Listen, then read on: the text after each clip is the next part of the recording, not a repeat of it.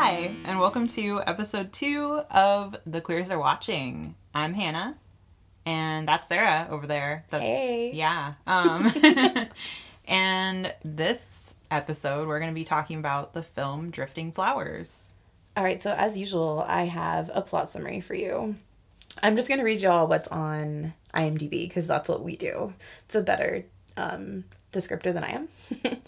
so it says Teddy Award winning director Zero Chou, also of Spider Lilies, weaves three poetic tales as the lesbians in Drifting Flowers seek their true identity. In the first story, Jing, a blind singer, falls in love with her band's tomboy accordionist Diego. In another time and place, Lily, an elderly lesbian, and Yen, her gay friend, create an unexpected bond and support each other in a time of crisis. Finally, we see Diego before she joined the band, when as a teenager she came to grips with her gender identity. Um, this movie was made in 2008, and it has it has a 50%, 58% audience score on Rotten Tomatoes, so that's not that good. What's the critic score on that? There is no critic score. Oh. It just says audience score. That's kind of weird. Um, and then it only has a 6.6 out of 10 on IMDb. So, honestly, I think people don't really get this movie because I think it was better than that. So, I would agree with that, yeah. I'm feeling sad for it now staring at these scores. And even just reading reviews, both from just random people that watched it and like critics, people didn't seem to understand what was going on, which is sad. uh, we should also probably mention that the film is it takes place in Taiwan and it is in Chinese. Um, so we watched the English sub version. Yeah, I don't know Mandarin. Yeah. So Okay, so we read a review by someone on Variety. And I know we're kind of telling you about the reviews before we're really talking about the movie. So if you haven't seen this movie, this podcast might suck for you. Yeah, and I mean, full disclosure, I've seen this movie before, and it was for a class, and it's kind of it's it's not like the same kind of movie that we reviewed last week. Like last week, it was like a fun, like kind of I don't know how I would describe that. Like a That's like a Hollywood movie. Yeah. Like had a big theater release. this is more in the like the film vein per se. Yeah, it's something I really feel like you would watch if you were a film major or if you're a gender studies major. Um so I enjoyed it. Yeah, me too. I really liked it. That's why I wanted to watch it for the podcast because I think there's really interesting things to talk about. In the re- review we read on Variety, it's by some guy named Derek Elley, who I Googled, by the way, and apparently he's like a big deal. He does a ton of movie reviews. Um, he no longer works for Variety, I saw that, but he is very popular amongst movie critics. Um, he kind of seemed a little bit like a misogynist to me. Uh, he didn't really get the movie. I felt like he wasn't paying attention. He said he couldn't connect the stories to one another because they're sort of told like out of order. Um, he really struggled there. He was just like, oh, it felt like the middle story about Lily and Yen didn't fit, and it felt like, I think he said, like an unnecessary break or something like that. Yeah, which it wasn't. he just he clearly wasn't paying attention if he thought that it was cuz he called it an unconnected story. But the whole point of the film is that the stories are connected. So he's wrong, first of all. um yeah. He also clearly doesn't understand like queer women or maybe like Taiwanese queer women. I'm not really sure. He mentions somewhere in the article the um, the character Diego was like uh confused. He says as the teenager rebel secretly binds her breasts in sexual confusion and finally yields to the advances of a pretty showgirl one rainy night. So for me, it wasn't like sexual confusion because Diego was confused about her sexuality at some point and about her gender identity. He wasn't like being empathetic with the way he phrased that. It was more like she was confused, so I was annoyed, basically. Like he was thinking of it like either you're this or you're that, and you're not telling me, which really bothered me.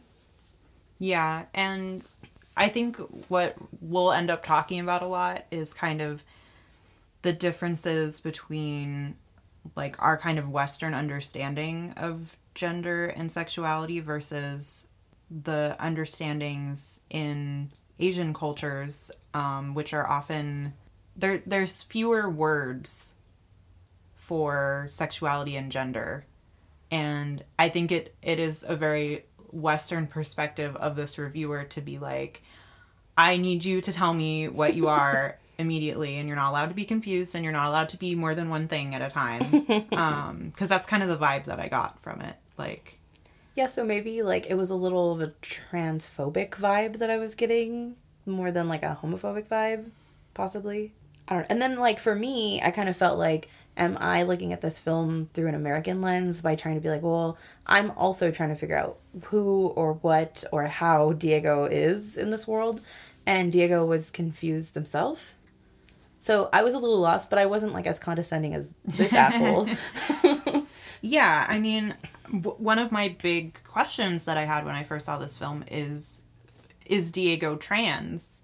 And I think ultimately from the stuff the the very little that I've read about like Taiwanese understandings of gender, like we can't answer that question because it's kind of an American question. Like to to be like is Diego trans? Is Diego a lesbian? Is Diego a butch lesbian? Like there's not really equivalent language. There's other language, but there's not equivalent language. So I think it's kind of fruitless to keep asking that question, but I think we're going to ask it anyway just because we watched this film and we were like what's the deal with Diego?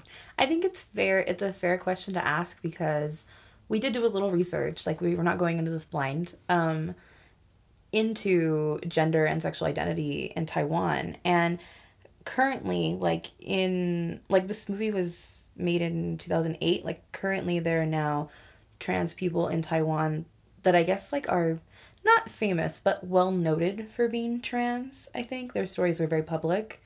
Um, and they're trans in this western ideal of being trans like where you transition and you're considered a trans person but they both ended up killing themselves if i'm not mistaken Oh.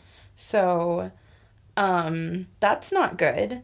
Um and i don't know if that was because like western ideals of gender don't belong there. Or i mean it kind of seemed like the reasons for them killing themselves were more like i am trying to fit this mold of man or woman and i can fit i can neither fit in there um, because i don't appear as what people think equals man or woman or because i don't quite understand my gender even after i've transitioned so i think there may be little to no space for non-gender binary people in taiwanese culture um, and i don't think that like forcing them forcing that upon taiwanese culture is good because it's not really helping anybody as we can see Yeah. so I, I think that's a fair question to ask as things become more westernized whether we want them to be or not Okay. So let's talk about the scene in the truck at the end of the movie because this is where most of my questions came from. Because as a Western viewer watching this film, especially Diego's segment, the last segment, I guess I was I was picking up on things that belong in the kind of more stereotypical trans narrative, like the breast binding and being, you know, when her mom gives her a bra and is like, put this on, she puts it on and she's like horrified and disgusted by her breasts looking large and it like that just to me was like, oh, this is a trans character or a non non-binary character. This character does not identify with being a woman or a girl. Um, those were just the signals that I was getting. I was feeling the same way until the truck scene. Mm-hmm. Because then she was like asking that other girl, like, hey, what do you think that I am? And she was like, well, you're a girl, of course. But was it because that girl wanted to fuck another girl? Yeah, it just because I think something that this film really brings up is the idea of how people's sexual orientations are so linked to the gender identity and expression of the people that they're attracted to. So it does bring up this interesting question of like is the the question of like is Diego trans or non-binary? That's so linked to the question of well is Lily a lesbian? Is Lily bisexual? Is Lily just queer? And I just think it's really interesting that up until that scene I was like oh no Diego's definitely non-binary. That's a good point about Lily. Like I hadn't thought about it that way. Like that kind of makes me feel like they're using Diego's story to tie up Lily's story to be like, let's clarify some things about Lily's sexuality mm-hmm. by saying like, oh no, like she's definitely a lesbian. She was always a lesbian. Like let's clarify that. But it does. I don't think it does any justice to Diego's story because I do feel like Diego exists somewhere in between all of those things. Yeah, and I mean, Diego says in that scene, I don't like the way I am. I don't want to be a boy either. Um, and Lily says, You're a girl who doesn't like her body. And that's kind of accepted by Diego in the scene. Like, Diego isn't like, Oh no. Diego's like, Let's make out. Yeah. Um, and I'm not, see, that's the thing is like, without knowing the, the writer's intent or the director's intent, it's hard to say what that scene is supposed to mean. Is that scene supposed to mean like this girl came in and because of her sexual desire for Diego, she eschewed Diego's own feelings about her gender or is it is it really as simple as it seems? Like Diego's like, "Oh yeah, maybe I am a girl who doesn't like her body." I think maybe at the time it might have been as simple as it seemed. Like, because, you know, like when you're a young queer person and you're struggling with your identity, like, it's not that easy to just say, like, hey, I'm this or I'm that. So I think that maybe that was like young Diego being like, okay, I have an answer and I get to make out with a pretty girl because I have that answer. Yeah, that does seem like a young person kind of mind frame. Like maybe Diego changed. Also, like when we see Diego be older in the entirety of the film, because you see several portions of Diego, um, Diego presents like as a man. Yeah. So, but I've also read that like in Taiwanese culture, like sometimes women that like other women will do that, and the women dating them will consider themselves heterosexual because they're dating like a tomboy or a butch lesbian, but those people still don't consider themselves men. Yeah. I was reading that and thinking so one of the things that signaled to me that maybe Diego was cis was that she's referred to with she her pronouns throughout the film, but again, that's like another thing that it's not necessarily going to be in the film in a western lens because I don't I actually don't know how pronouns work in other cultures very much. I don't either. So So who knows if that's a thing or if that's not a thing. Histories, mysteries.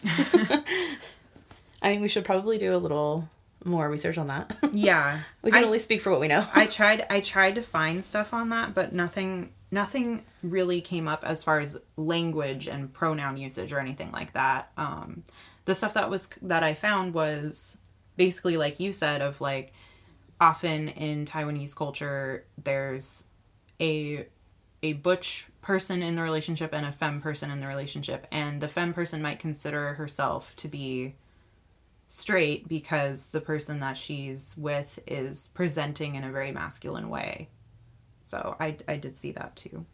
I have questions about that because I know in um, like Southeast Asian countries, like that um, can often result, but it's usually like an effect of colonization. Mm-hmm. So it's like someone has to be the boy and someone has to be the girl.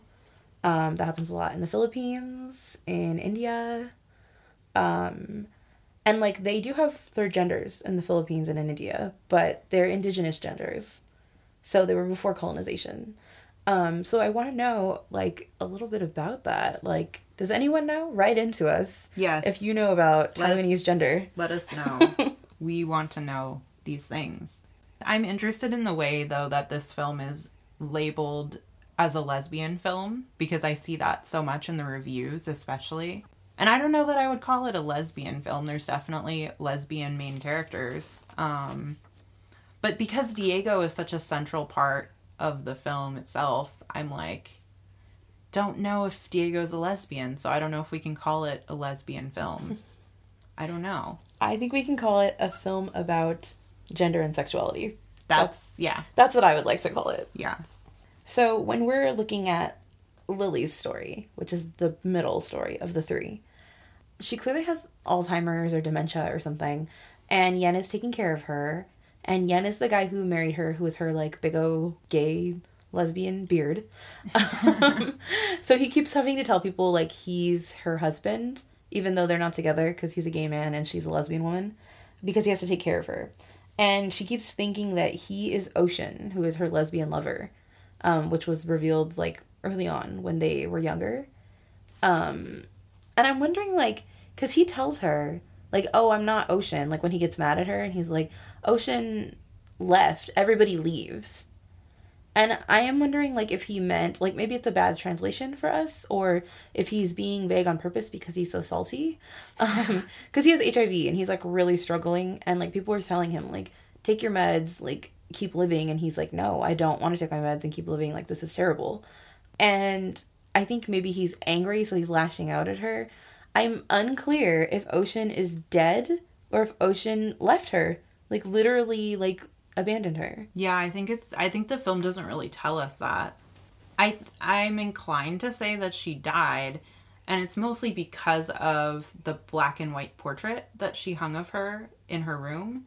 Like to me that's something someone would do if their spouse died, mm-hmm. not if their spouse left them. Yeah, that would be weird. Unless they were like super unhinged, which I get the feeling that she maybe kind of descended into Alzheimer's after Ocean died or left or whatever. So I mm-hmm. I wouldn't think that she would have just been like, let's put this giant black and white portrait up. Although I don't know, maybe she put that up later. I mean, maybe. I feel that's like the story. I mean, obviously, I feel for all of the people in the film, but that is a story that I felt the most sad about because it's just so sad to see someone like she lived her whole life in the closet and she was so afraid of being found out for being gay that her only memories that were coming back to her as a person who struggles with memory loss were those of being afraid.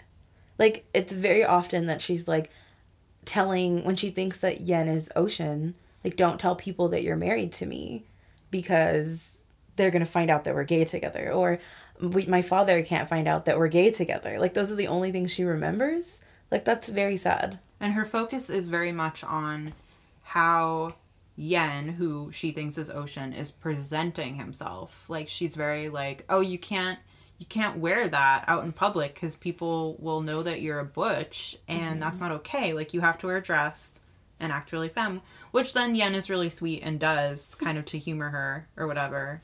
Um, Poor Yen. yeah, he was having a rough time. Um, Yeah, it's, it's like trigger word. There's some bashing happening in this Yeah. film. That was really sad too. it was. There was just a lot of sadness in that story. That doesn't give me much hope for being an old queer person, to be honest. Not that I am afraid to live out of the closet right now. Like, I'm very open with my sexuality. I mean, we have a whole podcast outing me here, so. but I. That doesn't make me feel good about, like, what if I get dementia? And the only things I remember are, like, shitty feelings of being queer and not, like, the good things that I enjoy about being queer? yeah it's it's just it's really sad. Um and i think the message that the that the film leaves us with is like queer people have each other and that's the that's what's going to save you in the end. Because i think the ending of their story of that segment is pretty lighthearted and positive when they're like sitting at the train station together and it seems like they can find belonging with each other. And I also think it's really nice that there's a couple of people that are finding belonging with each other not in a sexual way because I feel like that's usually what happens in films with queer characters is that they find belonging with each other and fuck each other and that's and that's like then it then it becomes like oh that's the point of being queer and that's that's the only way that you can find kinship with other queer people is if you fuck them which That's such a straight person thing, though. Yeah. Like, you can't be friends with somebody who could be a potential partner because you'll end up fucking them. Mm-hmm. Like that's very. What is that movie? When Harry Met Sally. I think that's what it is. Have you ever seen that movie? I haven't because you know I like don't watch. don't watch it. I don't watch rom coms. Like I just don't do it. Terribly, Billy Crystal, and what is her name? I think it's Meg Ryan. I can't remember her name right Oh. now. But he like tells her like men and women can't be friends because they'll always want to fuck each other. And it's gonna be one or the other and someone's gonna get hurt. And like ultimately they end up together. So Ugh. yeah. I'm glad I like I'm pretty sure that how that's how that movie ends. Well, I mean to be fair, um, Yen and Lily aren't. They wouldn't be potentially attracted to each other. Um, from what we know about them, we're mean, we're pretty sure that Yen's gay and Lily's a lesbian. So we're pretty sure that they wouldn't be attracted to each other. But nevertheless, it's nice to see like a queer friendship that's about friendship and support and not about like let's make out now um, because that's how we feel like we belong which i feel like is maybe what happened at the end of the film with lily and diego I think it's it's okay to have one. I think that's maybe why I feel better about it because there's different stories and one of the stories is that sometimes you end up falling in love with someone and they help you through life and then other times like that doesn't last or work out and ultimately like what you have left are the people you've surrounded yourself with. Um, I think for queer people like chosen family is such a huge huge thing and I think it's something that maybe heterosexual people don't often experience.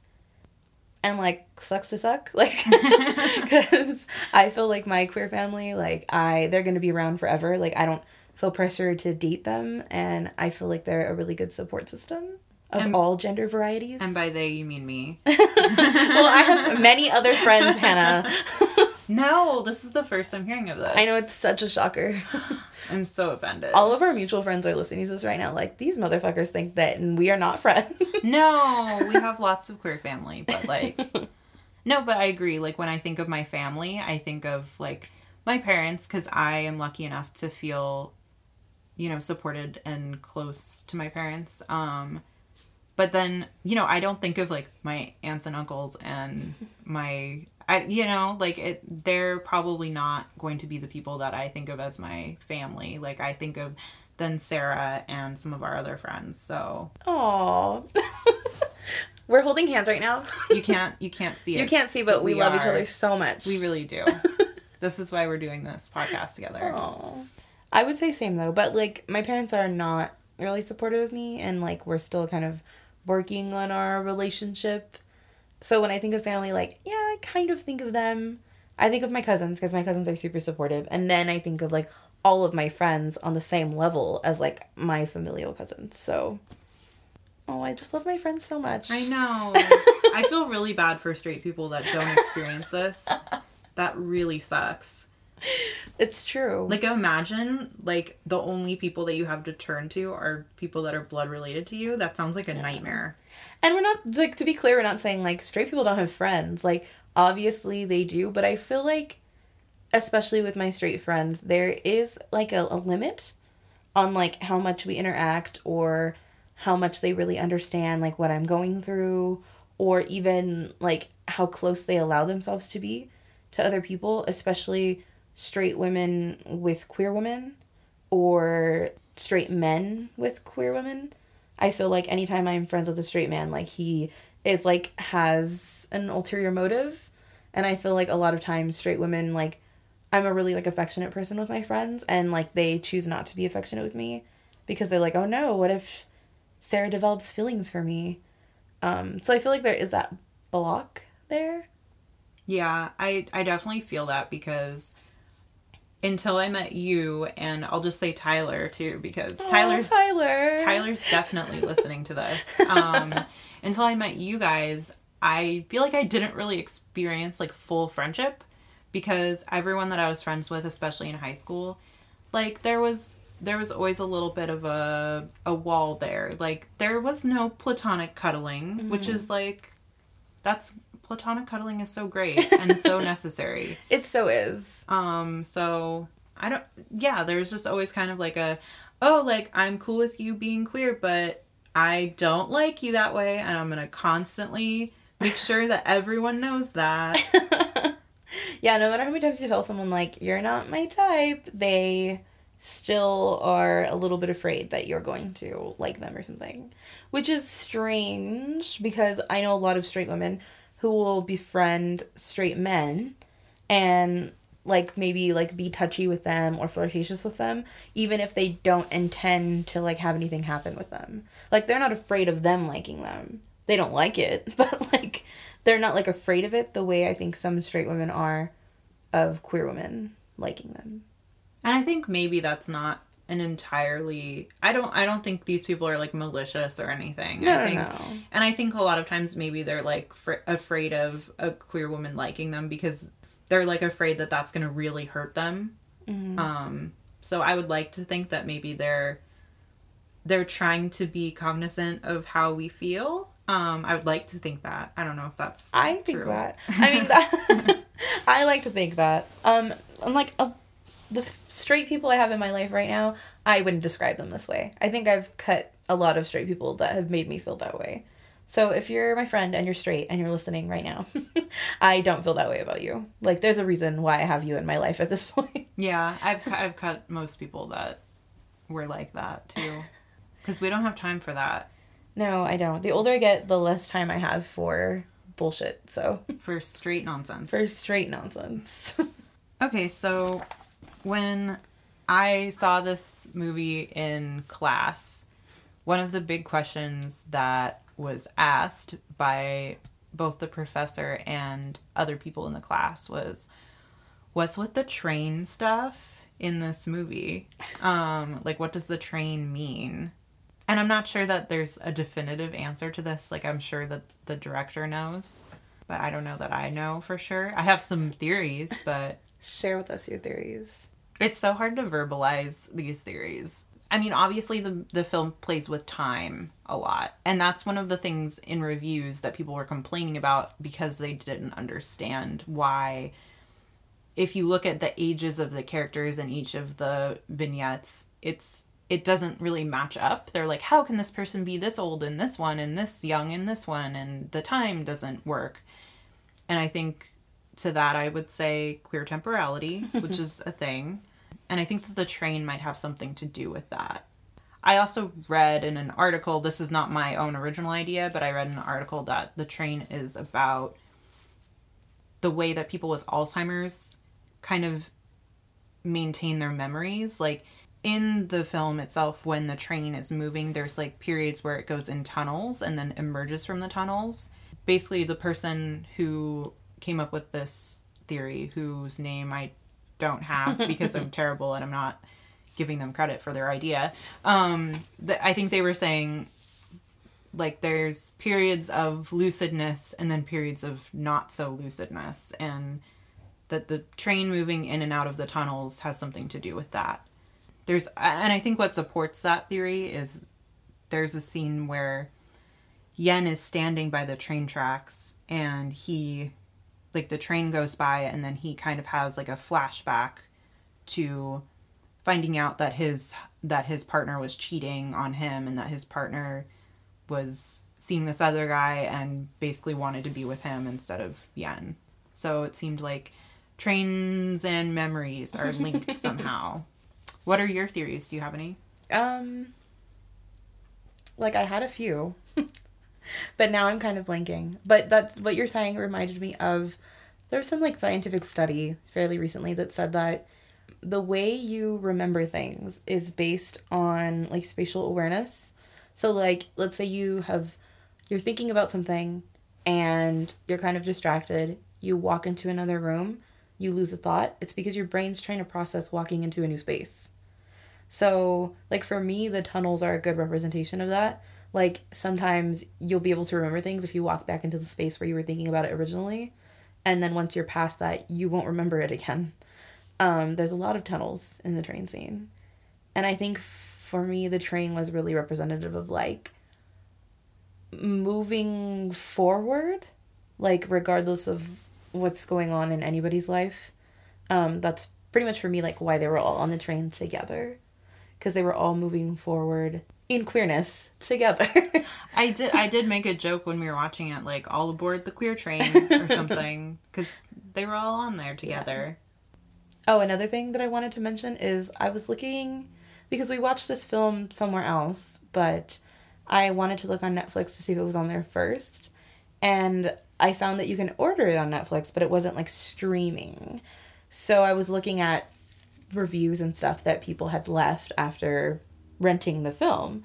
And they were really bad. Like, I mean, a lot of people really didn't understand it, so they were lost. Some people were saying it was too slow, which I can understand, but I don't agree. And a lot, a lot of people were saying, I feel like if I'm to watch a movie about lesbians, I want to see them have sex. And I'm thinking, is that all lesbians are to you? Like this pornified version of women who have sex with other women? Um, people were real upset. There was at least three reviews out of like 10, like there weren't very many reviews, that said this film was really missing a sex scene. That was like upsetting to me that a story about a blind singer, a person coming to terms with their gender, and an old lady with Alzheimer's had to have sex in it for you to enjoy it. Um, it really like makes queer people seem, or queer women in particular, seem one dimensional, like from that like cis heterosexual standpoint. I was not thinking about that at all until those people said that, and I'm like, ooh. Yeah, the, like people were saying, "Oh, it's too serious," and I'm like, "What did you, what did you want from those stories? Like they are serious stories." They wanted a rom com, I think, is what they wanted. Which there are gay rom coms. Go watch them. Um, Imagine Me and You is my favorite gay rom com, by the way. It's a lesbian rom com. We could watch that and review that for you. Yeah, maybe we will because I've never seen that. I've oh my god, it's so cute. I've heard a lot about it, but I never watched it because I'm like very like I'm very guarded about rom coms because they upset me like ninety five percent of the time. It'll upset you because Oh. the whole thing is like she leaves her husband for a woman. So that that old thing basically, and it's not really. I don't think it's mentioned that she's a lesbian. I think it's just like figure it out. So she could be one of those devious, cheating bisexuals. Yeah, I think I think after the kids are all right, I was just like, I'm done with these kinds of movies. That's much worse. I can't deal with them. yeah, I wrote a whole paper on how that movie was the worst of all time. Sorry, anyone listening, if you like this movie, but also like think about it a little longer. Just, just really, just really sit there and be like, hmm, what does this mean? I, I love that Hannah's putting all of our viewers on timeout. Like, go to the corner and think about what you like. Well, I mean, I think we all need to do that. We all need to go in the corner sometimes and be like, why do I like this? it's so true. yeah. Ugh, I've sent myself to the corner many times. same. So, But you know, you can still come back from the corner and enjoy what you've thought about. Just to be clear. yeah, maybe you're like, I just really like Julianne Moore and I will watch anything with her in it. That's, And Mark Ruffalo. Yeah. Isn't that who the guy is? I think. I'm pretty sure it's Mark Ruffalo. he has a motorcycle. So, That's not what I asked. I'm going to literally Google Mark Ruffalo to see if he's in that movie. I was just telling you what I remember. Okay. There's like a garden yeah. and. They're, they're building like a house or a garden or something. Oh yeah, they're like re-landscaping. That's Yeah, what that's what it is. Because she has a landscaping thing that she's trying to do. Yeah, it's totally him. I have to I have to obsessively Google, so I had to know. Well, now we know that it's Mark Ruffalo. I mean, I'll watch anything with Mark Ruffalo in it, to be honest. I think he's really cute. He was so good in Zodiac. I love that movie. Me too. But yeah, but that's not. That's not in the line with what we're trying to talk about here. Are you sure? Are we? Are you sure we can't just watch Zodiac and try to find queer characters? I mean, like we can analyze it for queer theory, but that's not the same thing as finding a queer character. oh, what a Let's- shame. Let's not make serial killers all queer. Let's not do that. We have enough of that. There's people in the movie besides serial killers. Cops? Oh, we don't want them either. Yeah, I'm gonna pass on them. Sorry, y'all. Oh, last time we outed ourselves as communists, and this time Ooh. we've outed ourselves as I don't know. Anti-establishment zero police. yeah.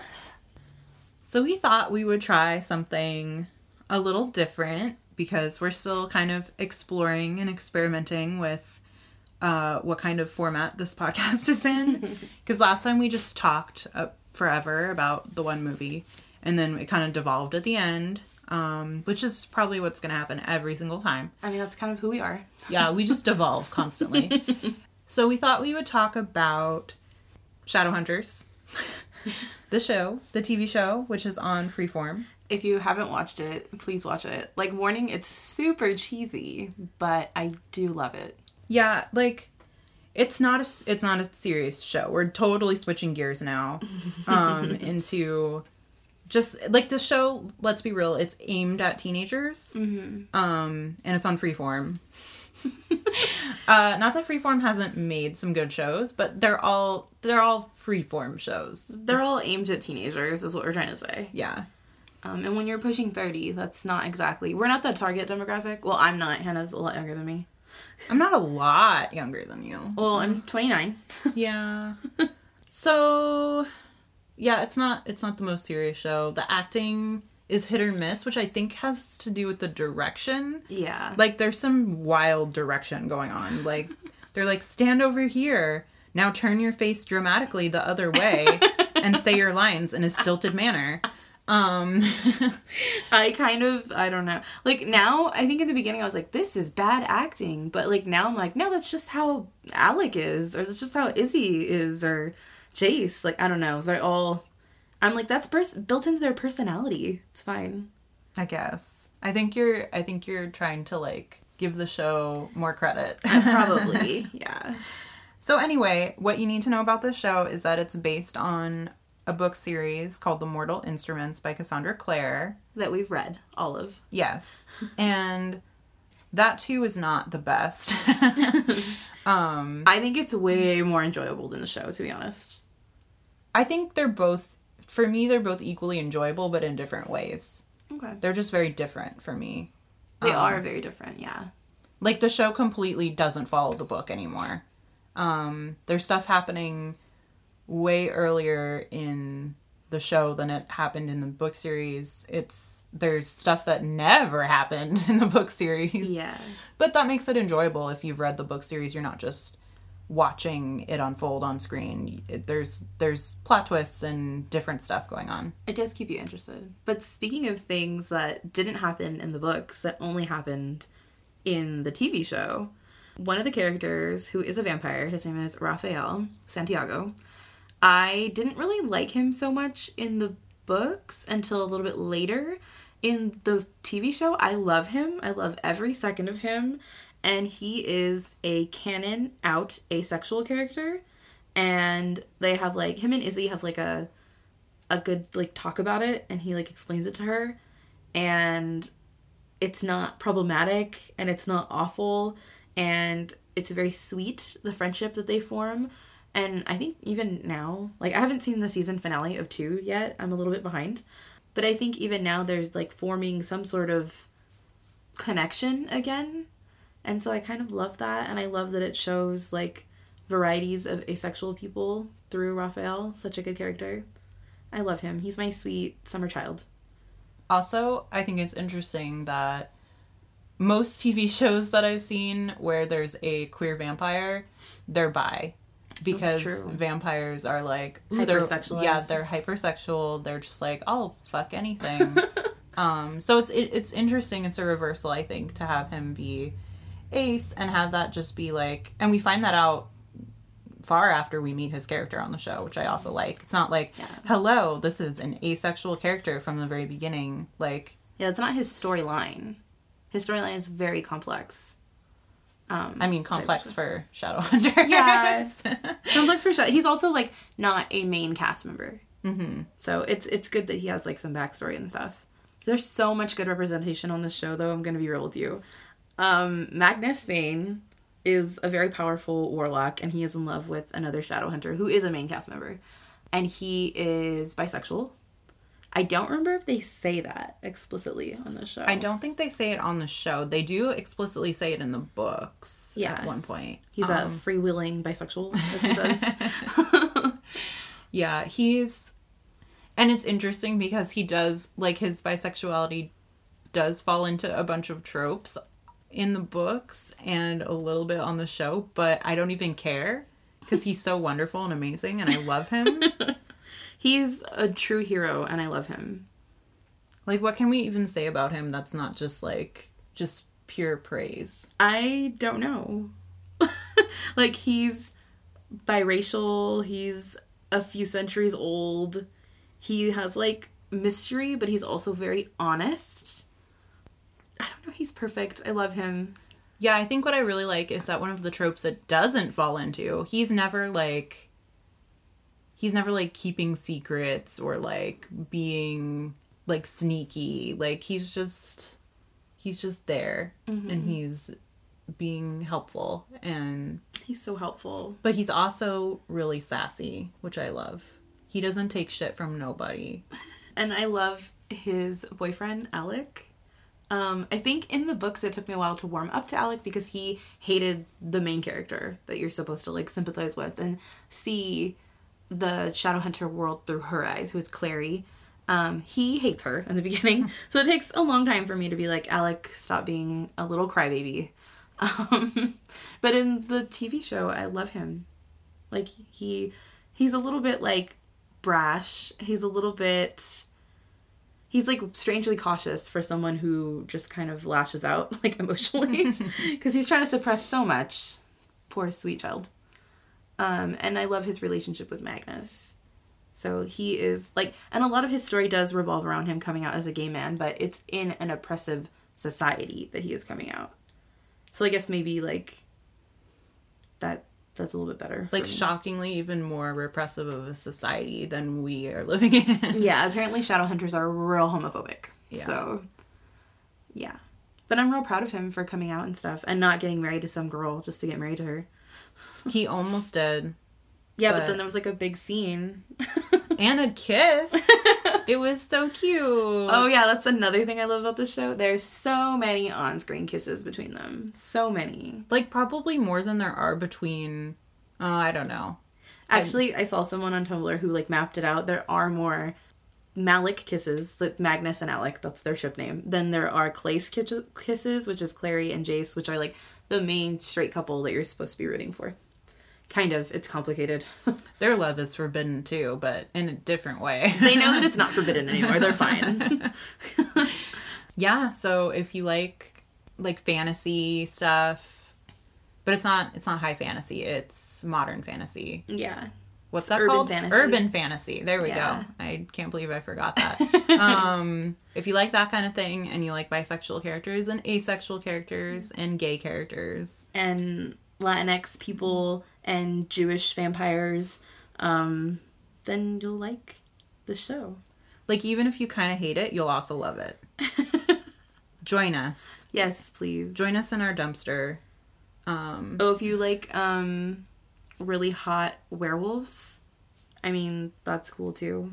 one one thing I will say about the show, um, don't judge it by its um, credit sequence, like the title sequence. Um, the title sequence is awful. Like you'll laugh when you watch it, um, but just just hold out for the for the good stuff. I really think what's gonna make you stay and watch the show is that you're gonna see Isaiah Mustafa's ass, and it's amazing. Yeah, that's like in one of the first scenes, right? Like yeah, he's not like naked yet. I think he is naked at some point later. Um, but his butt is amazing. it's it's so it's It's beautiful. it, yeah. it sh- there should be monuments erected to it.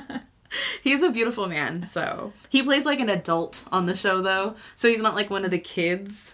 So you kind of feel weird about sexualizing him so much because you're supposed to like identify with the main characters, and he's kind of like a father figure to one of the main characters. So then you're like, Daddy. daddy.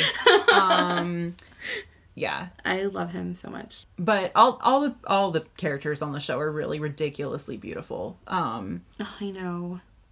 like as non monosexuals, it's it's a lot. It's to so take much. in. I feel like my eyeballs are being sexually assaulted every time I watch that show.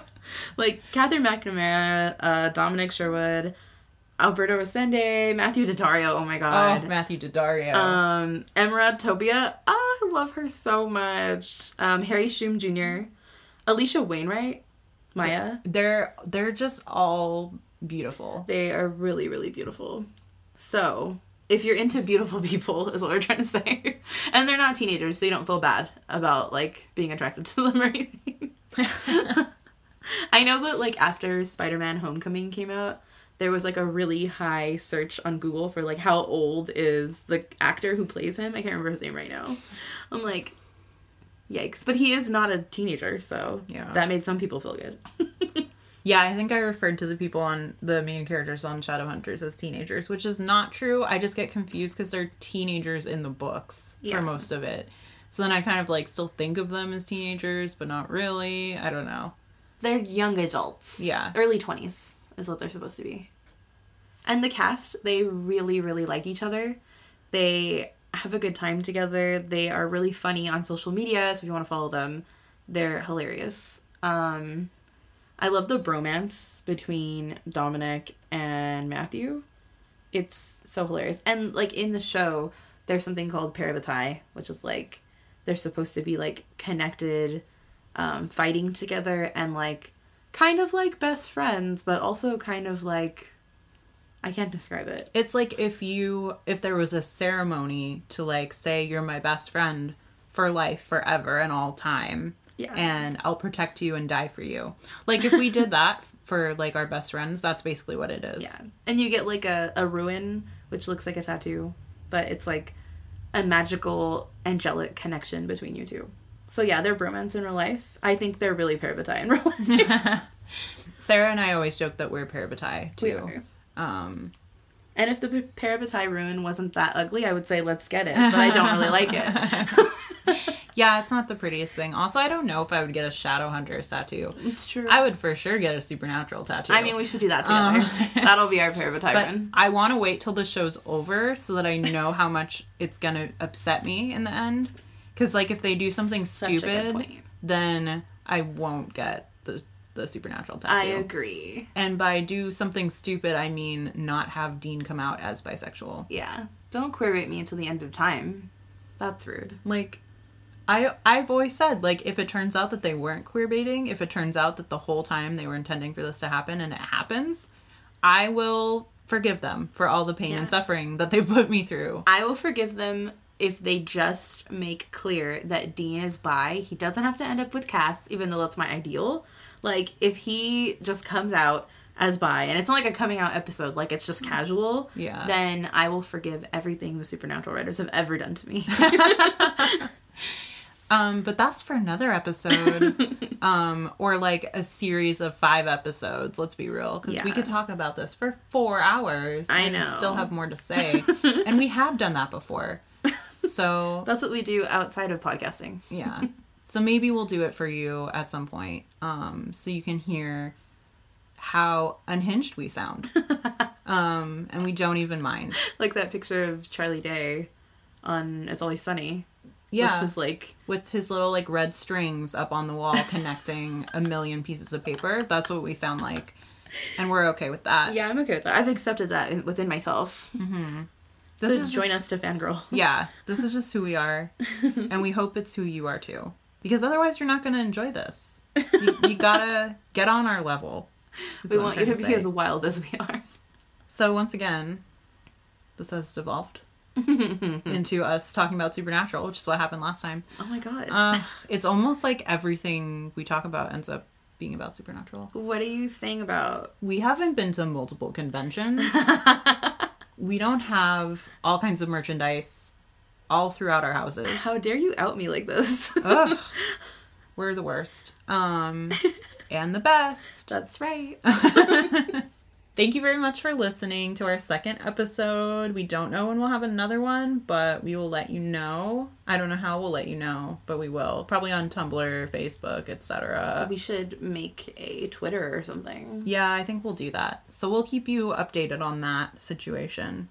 Um Oh, also we're being featured on Q Talk Radio. Oh, let's talk about that. Okay. Before we leave y'all, um, so Q Talk Radio is a website that has um, queer media on it. It has podcasts. We will be on there. So it's kind of like our own little um, portion of that website. We have our own page. You can go visit us and listen to our podcast on there or on iTunes or on SoundCloud. It's up to you, but you should pay them a visit. They are they're like a part of the San Gabriel Valley LGBTQ Center, which we are board members for. Shout out to them. Yeah.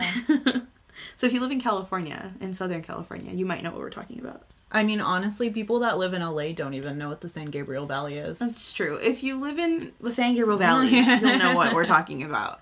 There are queer resources for you, and we bring them to you.